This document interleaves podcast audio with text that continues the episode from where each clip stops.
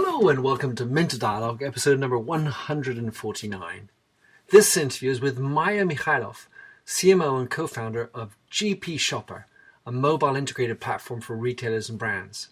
Based out of New York and Chicago, GP Shopper works with companies such as Best Buy, Estee Lauder, Ulta, and Nikon. Maya has twice been named Guru of Mobile by the DMA, is leading the charge with GP Shopper and helping retailers and brands to interact with the mobile connected customer. In this podcast, we talk about how retailers are approaching the single customer view, how and where retailers are creating value for customers, as well as other topics such as metrics, attribution, and creating trust through the mobile. Enjoy the show.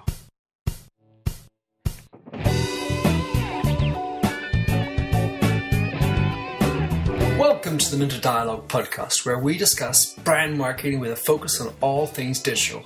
I am Minter Dial, your host and author of The Myndset. That's M Y N D S E T dot com, where branding gets personal. You'll find the show notes to the blog for the upcoming interview. Let's cut to the quick. Enjoy the show. So, welcome to the Minter Dialogue, and today you piped in from the States a lady who I met, actually I listened to uh, with great interest and intrigue while we were in Las Vegas, the place where nothing is supposed to come out. But this was really interesting, Maya. You are a co founder and CMO of GP Shopping. So tell us who you are, what you do at GP Shopping, and what's your mindset? Absolutely. Uh, thanks a lot, Minter, and thanks for the lovely introduction. Um, GP Shopper is an integrated mobile platform. We create white label applications for large retailers and brands um, as you mentioned, I am a co founder and CMO of the company, so I've been with it from the very beginning. And our goals are to really connect shoppers with their favorite retail stores using their device of choice, which, based on their screen time, is definitely the mobile device. Your mindset, how do you describe? I think uh, the mindset in what sense? What's your mindset? How would you describe your mindset? About mobile? No, life in general. Generally, an optimist, I would say. I think an optimist with a hint of realism. Hmm, okay. Uh, I hear you. So, my this this whole topic of the mobile in the store. This is obviously, you know, what is a reality for customers. But when you're going out and talking with retailers, to what extent do you see them really taking it on board? Is it something that everybody's interested in, or is it still a, a limited few that have really gotten cottoned on to the value of getting this to work? Well, I think whether they were interested in it or not, the data has shifted and the data has shifted mobile hard. I think that if you look at the US retail penetration, and I'm sure in Europe it is similar, if not more skewed, the majority of traffic to retail sites is, is simply coming from a mobile device. So whether retailers a couple of years ago took a wait and see attitude with mobile or said, hey, we'll jump on board as soon as we see some success stories or we're not so sure, it is becoming simply an inevitable right now. Um, they must get into mobile. Their consumers have already jumped into mobile. And what we're seeing right now is twofold. Um, first, we're seeing a lot of retailers who have experimented with mobile in the past. Perhaps they're refining their programs right now. They're taking the next evolution. Um, they're moving into responsive mobile web. And from that, they're moving essentially into mobile applications to create these deeper engagements. And then we're also seeing a lot of catch up players players that perhaps haven't really invested in mobility, took a wait and see approach, and are now trying to execute a lot of mobile in a very limited amount of time pre holiday season. So you have this mobile platform, it's white label, so brands or retailers can you know put on top the different uh, layers and make it their own. I assume you have, you said you have like 200 different variations. Um, right. So we have over 200 different features. Um, for example, a store locator, a local inventory finder. But ultimately, the branding of the application is to match the retailer branding. So either their digital agency creates the UI layer and the look and feel, or their in house art team, or we obviously have uh, designers of our own. But our intent is to create an experience that does not differentiate from their other channels. So it's very much on brand. Right. So you, let's say you've concluded this is great, the price is good. Let me put it in. How long does it take for your for the system to be embedded? I mean, there's there's a technological component, and what else? How how long does that process happen before it's up and running? Sure. Usually, the biggest chunk of work is the integration process with their existing systems. I would say overall end to end, an application, a mobile application on both Android and iPhone can be launched uh, concurrently in approximately 12 to 14 weeks. Sometimes implementations are they get more complicated because you're dealing with legacy systems or you're dealing with APIs that need to be built out. Uh, but generally, I would say it's in the 12 to 14 week range before they can get up and running and have a consumer app that's in the hands of, of their end shoppers. And when you're implementing such a system, what is the role of management and store managers? Uh, so, you know, to say that it's a technology and the customer, the end consumer is the user, where is the involvement of management and store personnel? So, depending on what kind of program it is, I think that increasingly there is more involvement of store personnel. Frequently, mobile programs have been led by digital teams, and digital teams frequently have been synonymous in many retail organizations with the online team, the dot com team. So, I think the first wave of mobility that you saw was basically mobilizing their websites and mobilizing their dot com experience. I think now what you're seeing is retailers are realizing that this device goes into the store and can actually uh, lift not only store conversion but also the overall store experience which there's a lot of talk right now about experiential stores and that being the wave of the future. So i think the store personnel the store management and those in charge of store digital are becoming more involved um, but frequently that um, excuse me in the past that hasn't been their their position. When you are talking with a brand or a, cust- a potential customer, Maya, uh, what are the, what's the typical profile of the person? In other words, is it the the retail person, or is it the marketing person, or is it the CIO, uh, or all of them? Sure. I think that it, the idea is usually initiated um, by the marketing team or the business teams, if you will, as they call them in retailers. Uh, usually the marketing team or the digital team is the one initiating the idea. Um, as mobile has become more commonplace, um, experimental programs that were sort of run with leftover budget that were sort of hidden under under digital um, have gone away, and now you see more stakeholders in the organization. For example, as security has become a, a great concern in the United States, at least, and I'm, I'm sure around the world, of data security, uh, commerce security, et cetera, you've seen CIOs and the technical teams be involved in the validation of the platform and the validation that this is going to be a securely hosted solution, that the data is being managed correctly um, that the application itself has uh, is secure, has been penetration tested, etc. Mm-hmm. So I'm a punter, as they say in London, or you know, just a shopper. I go into the shop, and you, how, how will you contact me? In other words, uh, you know, do I have to have been opted in already? Give me a little bit of the customer's view as I, uh, you know, as I walk into a store that has your system? What's a typical environment? How does it work? Absolutely. So the system is actually had not in the store itself, but it's obviously in the cloud. So the device accesses the cloud. Now there are several interactions that you can have with us. For example, let's say the retailer has chosen to use geofence push notification that the consumer has opted into. What that means is that as you approach a certain parameter of the store, you might be given a push notification that entices you to come into the store that day. So perhaps they tell you, hey, Minter, um, currently we have men's shirts. Uh, that are on sale. So if you come in today, there's 25% off offer on men's shirts. Um, that's one way that the application can interact with the consumer and also drive them into the store. Another way is using Bluetooth technology. So, as part of our platform, we also have uh, Bluetooth beacons um, and so you can set up those beacons in stores and then you can trigger messaging at different locations within the store, or you can simply use those beacons uh, to collect information that you can then later use to better target the consumer. Again, this is strictly an opt in experience. A consumer needs to opt in and at any point can opt out of this in store Bluetooth messaging.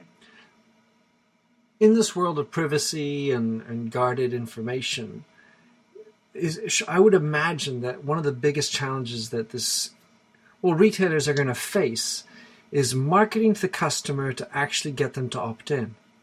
Is that is that something that you have to talk about a lot, or is that sort of out, out of your remit, or where do you stand on that? Well, I think that we obviously um, encourage them to follow best practices, and we're active in organizations such as the Privacy Forum here in the United States, and we certainly encourage them um, to follow best practices when it comes to a privacy policy and opt in.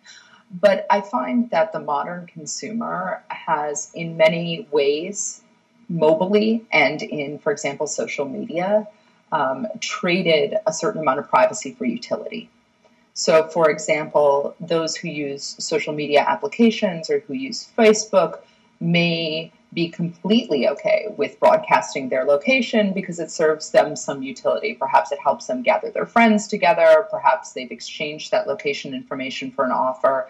So I think that there's there is certainly um, a need to to follow privacy best practices, but I think that um, marketers are often surprised with consumers' willingness um, to share certain amounts of information if they see enough utility or value on the other side. we're going to get into that in a moment, Maya. But you, and, and I know you're you're very good on on your privacy, and you talked a lot about that. You're very rigorous about that. But at the same time, I'd be interested to know from the multiple brands you're dealing with, do you see any patterns? Sort of such like you know to be let's say mm, typically stereotypical. Um, 75 year old man they don't like they first of all they don't have a phone.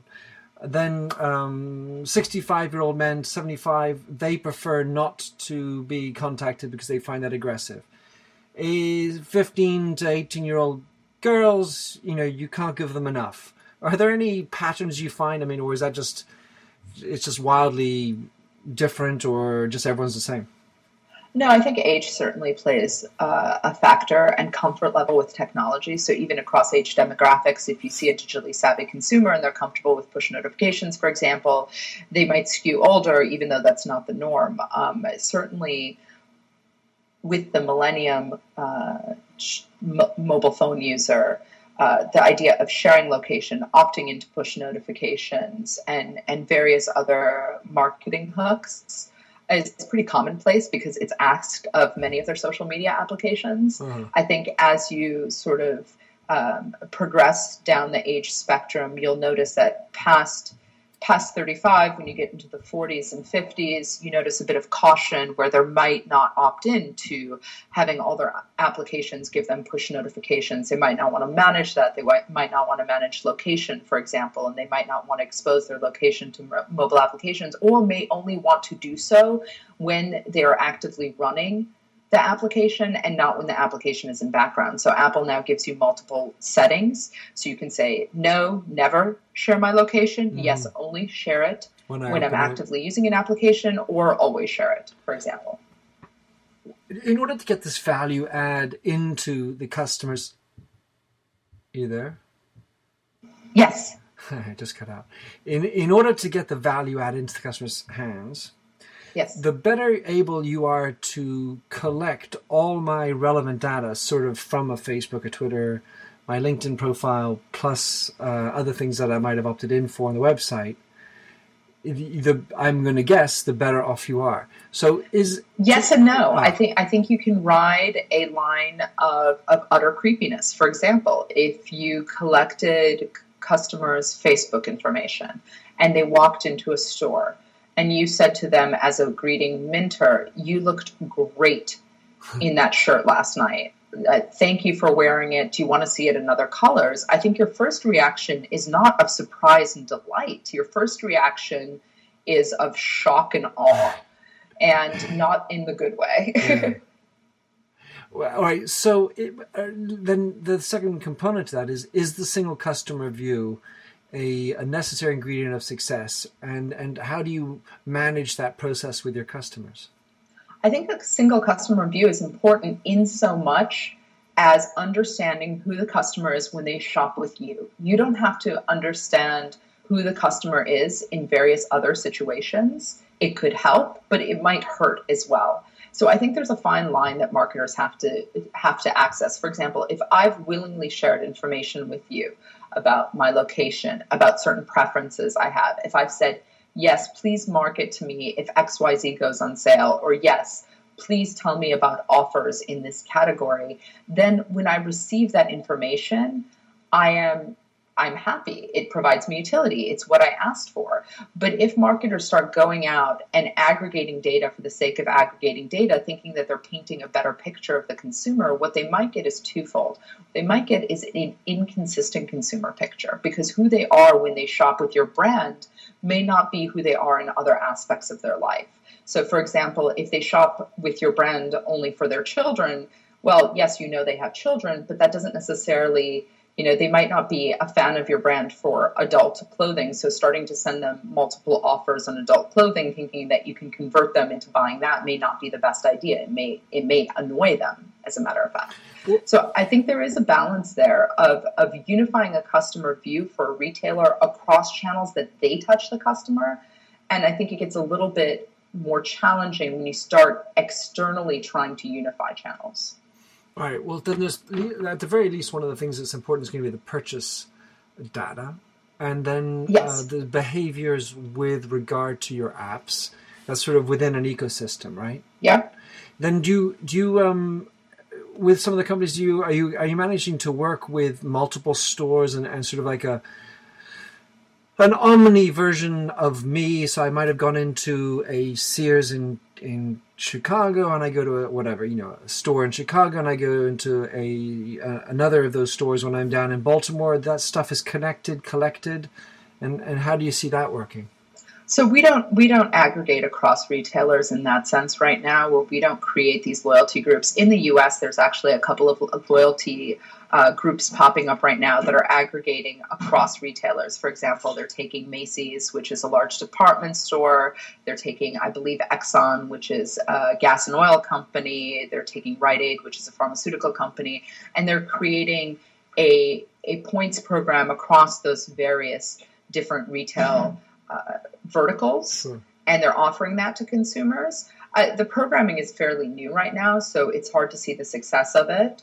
Um, I think that it is an interesting idea. However, again, for a consumer, you would have to find value in all of those different players. Sure. I might find value in one of those players, but not in five of the other ones, and then wonder why I should join a program where I really may not have an Exxon gas station anywhere near me. So why am I, you know, joining a loyalty program that collects my data and gives me points for something I'm not going to use? Yeah, I get that. Uh, now I'll go. I'll, I'll make my question a different way if I'm going to Gucci in Las Vegas and then I go to Gucci in in New York, yes. When I walk into the store in New York, does your sister do you sort of promote, or uh, how often does this happen effectively? Oh, Minter, thanks for having coming into our store. Um, I hope you like the sack you bought in Las Vegas. I think if they're collecting that type of purchase history data, then that's certainly something that it, it's fairly easy to do. I don't know the effectiveness of a particular message like that. I think what the it would be more effective if I was a global traveler to start collecting preference information about store associates I prefer to interact with at different locations, uh-huh. for example. Yeah, so the, this is the question really is and well, how and where do you create value for customers in this? Give us uh, some examples of, of the utility that you're talking about that will make make for customer experiences, you know, delightful. Absolutely. I think for clienteling purposes, uh, it's certainly important, especially for the traveling customer, to be able to say, hey, listen, I want to walk into a store, I want to have a very efficient experience. And I don't want to have to sit there and explain my preferences to the particular salesperson. I have a salesperson that I deal with in my hometown. Here, for whatever reason, I'm in the city and I just want to go in. I want to purchase the product I want the size I want. And in that sense, there's utility for them because it creates efficiency in their shopping experience. It creates a better shopping experience for them. I think simply uh, to message them, hello, thank you for coming to this store. We know you shop at this other store. I, I don't see the utility in that particular type of messaging. Mm. So I think my point is is that the user stories are very personal, both to the consumer but also to the brand you know, are the brand's customers frequent travelers or mobile? Are the brand's customers loyal to one particular location, really only want to know information about that location and making their shopping trip efficient to that location? Do you get a feeling? So, when you're trying to create this utility, or do you, I mean, are, are you involved in actually advising on the utility components and the messaging that goes in, or is that you sort of step away from that? Oh, we certainly have best practices, and we have a strategy practice that is led by Bill Siwicki, who was the former editor of Internet Retailer magazine, and oh. he hmm. has been a thought leader in the mobile industry for a while. So we certainly have created best practices around anything from push notification, user targeted messaging, et cetera. So I think uh, that that is something that we provide as a value add to our customers is that type of strategy, what we see work, what we see not work, et cetera. I, I guess you know in my head I'm going through these these different uh, examples. So like a, a mother with three children has you know is just stressed and working mother with three children for example is totally stressed for time goes into the store and is there you know is there a sort of a, a, specific kind of customer journey that you're working with them to create as opposed to the 18 year old who's just finished high school for the day is going in for a 45 minute you know whatever do you, do you work with them on these different customer experiences or how, how does that go down Absolutely. Um, for many of our retail partners, we help them identify these users. Sometimes they, as an organization, already have these users identified. Um, they have the Sallys, the Bobs, etc., identified and profiled. And then what we help them do is understand how mobility plays with the goals of those various customers. So in some cases, there there may not be a clear use case, but in other cases, they can really add a lot of value to the customer experience. For example, as you pointed out, the mom who's running back and forth between soccer practice and and uh, ballet practice, etc may really want her mobile application to tell her exactly what aisle to go to to pick up what she needs so that she can have a very efficient store experience. And for that store experience that that makes her loyal to the brand that she knows that the retailer is telling her go to this aisle this is all you need rather than dragging her around the entire store. When you're selling in your your service Maya um, there's a cost and and so inevitably it's like well how do you justify it? So are are typically your retailing clients are they are they saying well you know it's all about conversion and num- and numbers at the till? Or what are the best in maybe it's best practice land what are the ways that people are, are evaluating the success of implementing your platform?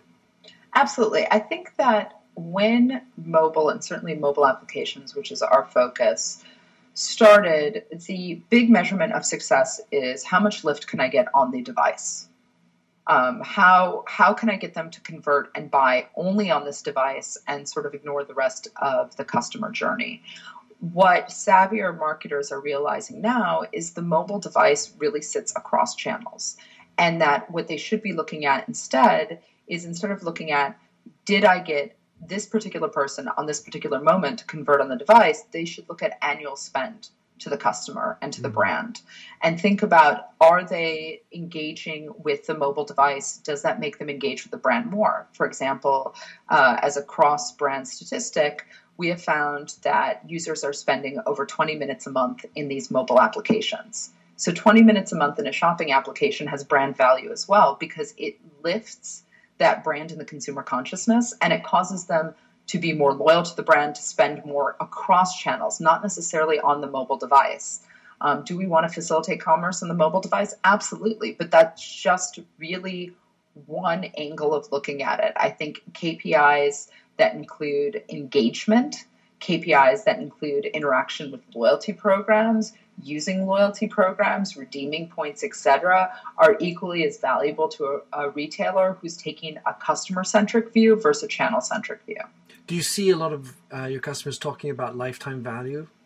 And, um, we're sorry, we're hearing that more and more. We're actually seeing what we're seeing a lot of is we're seeing retailers in the United States really start stepping back and saying, "Listen, for so long we've treated online as almost a separate P&L or a separate storefront, and what we really need to do is start putting stop, stop having our channels compete with one another and start putting the customer in the center." strengthen our CRM programs, strengthen our loyalty programs, and then as an organization work towards one goal, which is how can we lift overall annualized spend from that customer versus how can I give them a 25% off coupon online and only a 10% coupon off in store and watch that frustration occur.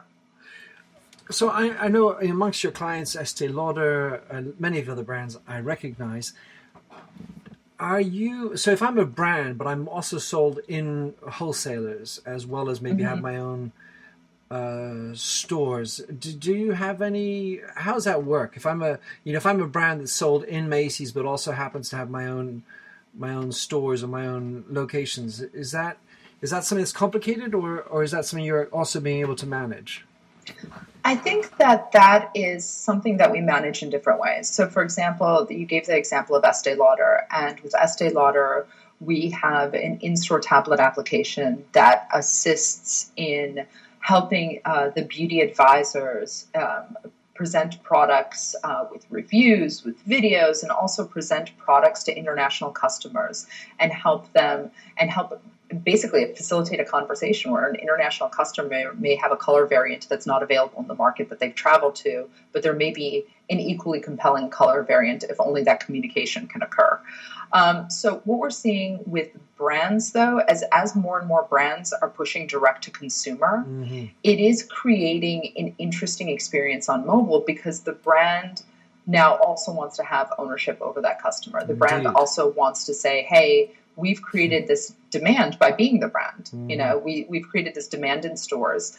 Uh, many brands are very, uh, they're very aware of the fact that they have these wholesale channels. They often in their store locator will list all their wholesale channels, not the wholly owned ones, because they want to obviously encourage um, brand spend at any of their channel partners. Yeah, it gets interesting. So, um, when you're putting in your system, I mean, because the, the Estee Lauder one there sounds like a little bit sort of a different one because it's it's sales personnel, you know, beauty advisors uh, at at their gift ca- at their counter helping interact as opposed to the customer side. Um, yep. When um, when you're implementing your system, what are the bigger obstacles that you face? Uh, whether it's you know cultural, leadership, uh, technical. What what do you see? Well, I think there's still some technical uh, obstacles because obviously, when you map out what the features and functionality is of a mobile program, sometimes you realize part of as part of the discovery that those systems are simply unavailable or there's no way to extract that data in a meaningful timely manner to make it useful to a consumer. So i still think there's some technical challenges although as retailers have evolved their own systems in preparation for things like in-store pickup, we found that these systems have started to become unified and the data is more available and more available in a timely manner. I think one of the challenges that you're finding in mobile, and this is across the board, is attribution. Um, attribution was typically a very simple concept. If someone walked into a store and purchased from the store, the store received hmm. credit for the purchase. But now there are so many new cross-channel, uh, hmm. both devices, obviously the mobile device, but cross-channel programs too. For example, you can order online but return in stores. So now all of a sudden, are the stores are the stores dinged for the return even though they didn't receive credit for the purchase mm-hmm. themselves? And what if I'm standing within a store, I use my mobile application, I realize they don't have the size and color available, but I still want the product, and I use my mobile device to buy from that very same brand or retailer while standing in their store on my mobile device. I think the biggest challenge for retailers right now is what part of the organization gets quote unquote credit for that purchase and I think that that's going to be an ongoing challenge until the organizations themselves start focusing more on sort of the customer centricity and not necessarily uh, having as much focus on where that customer purchase is occurring because customers right now are very fluid. They will purchase online on your website. They will purchase soon on social media. They may purchase on Google with their new buy button. They may purchase on mobile while standing in your store. They may purchase on mobile while standing in someone else's store. Mm-hmm. And I think for the retailer, they ultimately have to be agnostic. They just have to provide the fastest, smoothest experience that is unified so that the customer doesn't think they're dealing with three different retailers or three different brands just because they're on a different device. So, amongst the 200 functionalities that you have, uh, as I understand it, you have the payment uh, component, correct? Yep. All right, so yep. that's sort of where the money hits the rubber. When you say, I mean, yes, right? Yes, very much so. I mean, to, to call a spade a spade. Um, there, that's where the biggest element of trust is needed Uh, you know, in terms of a customer finally making that final act. One, one the question I have here, and it's something just to so resident to anything we're doing in marketing, but how are you helping, or how do you see brands fostering greater trust with their customers in, in and is you know the, the, payment is just sort of the tip of the iceberg in a sense well i think uh, again everything trust starts with transparency if a brand can be transparent i want this bit of data from you. And the reason i want this bit of data is because i will give you x value in return. That builds trust. When brands start making assumptions on behalf of their customers and big assumptions on what their customers want or what their customers are willing to share, that's where you see trust break down. But in the area of payments, I think it's a very exciting area in mobility right now. To your point, it's where the rubber hits the road and it finally connects all the dots of did that digital discovery, did that browsing action that I that occurred on desktop or at the bus stop on my mobile phone really actually lead to an eventual purchase in store? Um, but the, it's a very fascinating area, and it's an area where we partner, for example, with financial institutions, with large financial institutions. So we use, you know, obviously very secure techniques to connect to those institutions. Um, but I think what you're seeing now is that stores are becoming more willing to accept digital forms of payment now, whether it's a private label credit card that's been digitalized, whether it's PayPal that's pushing into stores or whatnot. I think you're you're seeing more and more stores that are realizing that customers are open to this idea if it's done in a secure fashion. Mm, hallelujah. So, last uh, question, Maya, and uh, it also could be relevant for payment.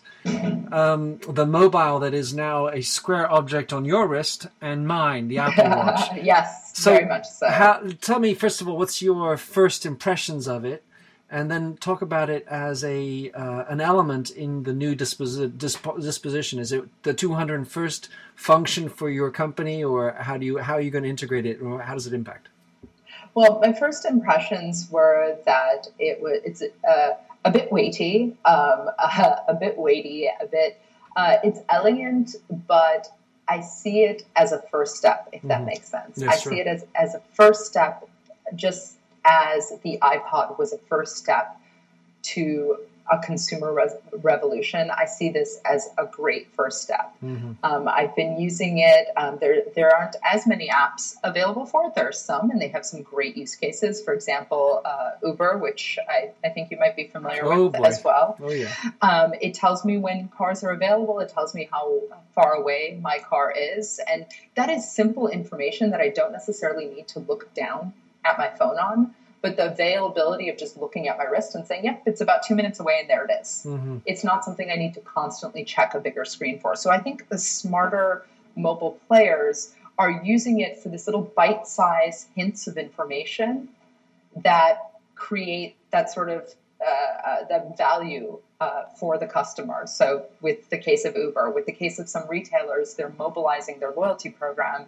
so that instead of carrying a plastic card around with me, I have it on my wrist. Obviously, Apple Pay is on my wrist as well now. So that makes it easier to simply swipe my wrist at register to pay. So those are those are great use cases. I have found it to be generally not. I, I thought it would be much more intrusive uh, than it has been, um, but I found it to be generally a bit subtle. Mm-hmm. Um, I've I've worn down the battery quite quickly, so I, am not sure quite what I'm doing. But you're using it a lot. You might have a lot of the apps uh, in the background, then I guess, or something. Exactly, and I might be trying to use them all at, at the same time in my various experiments. But uh, otherwise, I find it to be generally a pretty useful device. I can. I was just thinking. I mean, trying to be, uh, let's say, think in another person's shoes, a woman's shoes, running around the house well, men, you know, we, we have our pockets. We always, you know, wearing trousers and all that. So it's sort of a, a logical place for the phone. Whereas I can imagine how often, um, well, I mean, I don't want to be sexist about this, but you know, they're they're lesser, easier pockets for in women's attire. Uh, you know, of course, that's not to say that you don't wear trousers and all that, but uh, I was just wondering if that you think that there's a, a greater usage uh, because you don't have to carry the phone around all the time. You, well, sort of sure, but you still need the phone to pair with the device, so you can't completely leave the phone at home, and nor do you want to. Because no, around. I was thinking around around the home, around the office, instead of always having to have it on you, or always bringing in a pocketbook in which you have everything. Well, of course, you have that, to be. You can't be too far I, away. I think I there's some legitimacy to that. However, to be frank with you, I'm so used to having my phone with me right. at this point. I, I've even forgotten. I, embarrassingly, I was at a, a, business lunch where I actually forgot my entire pocketbook, but did not forget my phone. And I had a waiter chase me out of the restaurant, handing me my entire pocketbook. And I didn't notice because I was in a conversation and I had what is essentially my essential device, right. which is the mobile phone. And it certainly isn't the watch yet. So, but what about not the, quite yet? No, what about the watch within your system? Is is it something that you're already seeing uh, customers asking for, or is that still early days? I think we're seeing some retailers experiment with programs, like I brought up right now, that there's been experimentation with loyalty programs. Um, certainly, if you're doing any sort of messaging within your app, the messaging also appears on your wrist, so it's an easier way to expose messaging where they might not fish a phone out of their pocketbook to your to your example, but if they would get a geofence message on the wrist, they might pay more attention to it because it's easier to glance at. Mm-hmm. So I think that that and and that doesn't require necessarily a, a whole new. Pro, uh, it doesn't require any new programming. It's just using the same geo push notifications that our applications already have. It's just understanding that they may be glancing at their wrist. So be judicious in how many words you choose. Um, yeah, but yeah.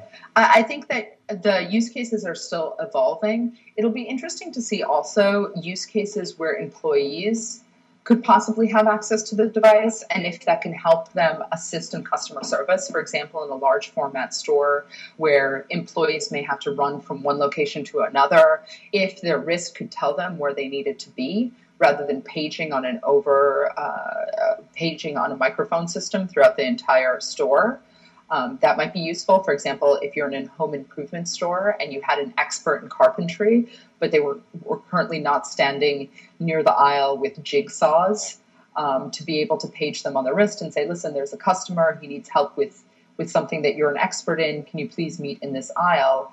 It, it's much more convenient than having a tablet device on you, which, take us, which takes up your entire hand. Yeah, I am smiling as I listen to you. I, I have this notion in my mind. It's, it's at the same time hands free and a two handed machine. Mm-hmm. It's two handed because you you have it's on your wrist, so you can't you, it mobilizes the wrist, and you need the other hand to touch it. So you, both your hands are actually taken. At the same time, it's hands free because if you just have the notification, all you have to do is turn your wrist. You know, you can still carry the books or the you know the the new sink that you're doing in this home care, big you know whatever. So it's kind of a, it's stuff to be discovered. Maya. Uh, so time has now come to where it needs to in terms of our chat together, and appreciate having you on. I, I, I, I, love what you're doing. I think it's really interesting. And uh, GP Shopper, uh, you're you're based in New York and Boston, as I understand. Is that correct? In New York and Chicago. And Chicago, sorry. And uh, and your clients are typically North American, or are you working with clients outside of North America as well?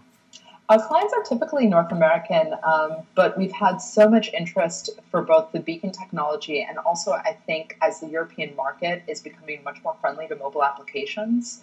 Uh, the mobile internet hit the European market um, faster and sooner than it hit the US, but now I think there's an evolution into um, mobile applications. So we've certainly had some great conversations with retailers on the other side of the pond, if you hmm. will. And right. I will be out there uh, in June again um, at the, the same conference that we met at, at the European Leg. Oh, cool. Demandware. Yes. Yeah, cool. So, Maya, what's the best way for someone to contact you or follow you if you prefer? Um, they can certainly follow us on Twitter at, G, uh, at GP Shopper. If they look up GP Shopper on Twitter, um, they can connect with me on LinkedIn. Um, or they can feel free, if they have a great idea, to email me directly, maya at gpshopper.com. Splendid. All right. Well, um, Maya, I appreciate coming on the show. Good luck with everything. You are at the forefront here, and I think really the uh, you know the whole positioning about getting customer centric. You clearly have a lot of evangelizing still to do, if only to break down the silos and some old uh, legacy ma- mindsets. But getting the customer to have a delightful experience in the store is, is the ambition, right? Absolutely. I think it should be the goal of every retailer with physical locations right now is to leverage those physical locations to create experiential shopping. Their physical locations are power. They are marketing engines. Hmm. And um, I think that we'll see much more digital experimentation in the coming years there. Looking forward to it, Maya. Thanks again. Great. Thank you so much, Minter. Thanks for having listened to this recording of the Minter Dialogue Show.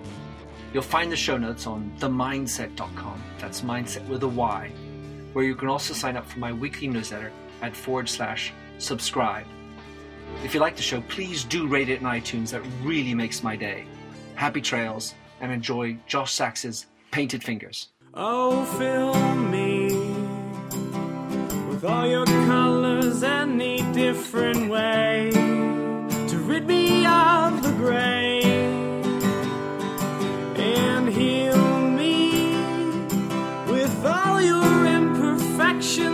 you mention in your lack of self security.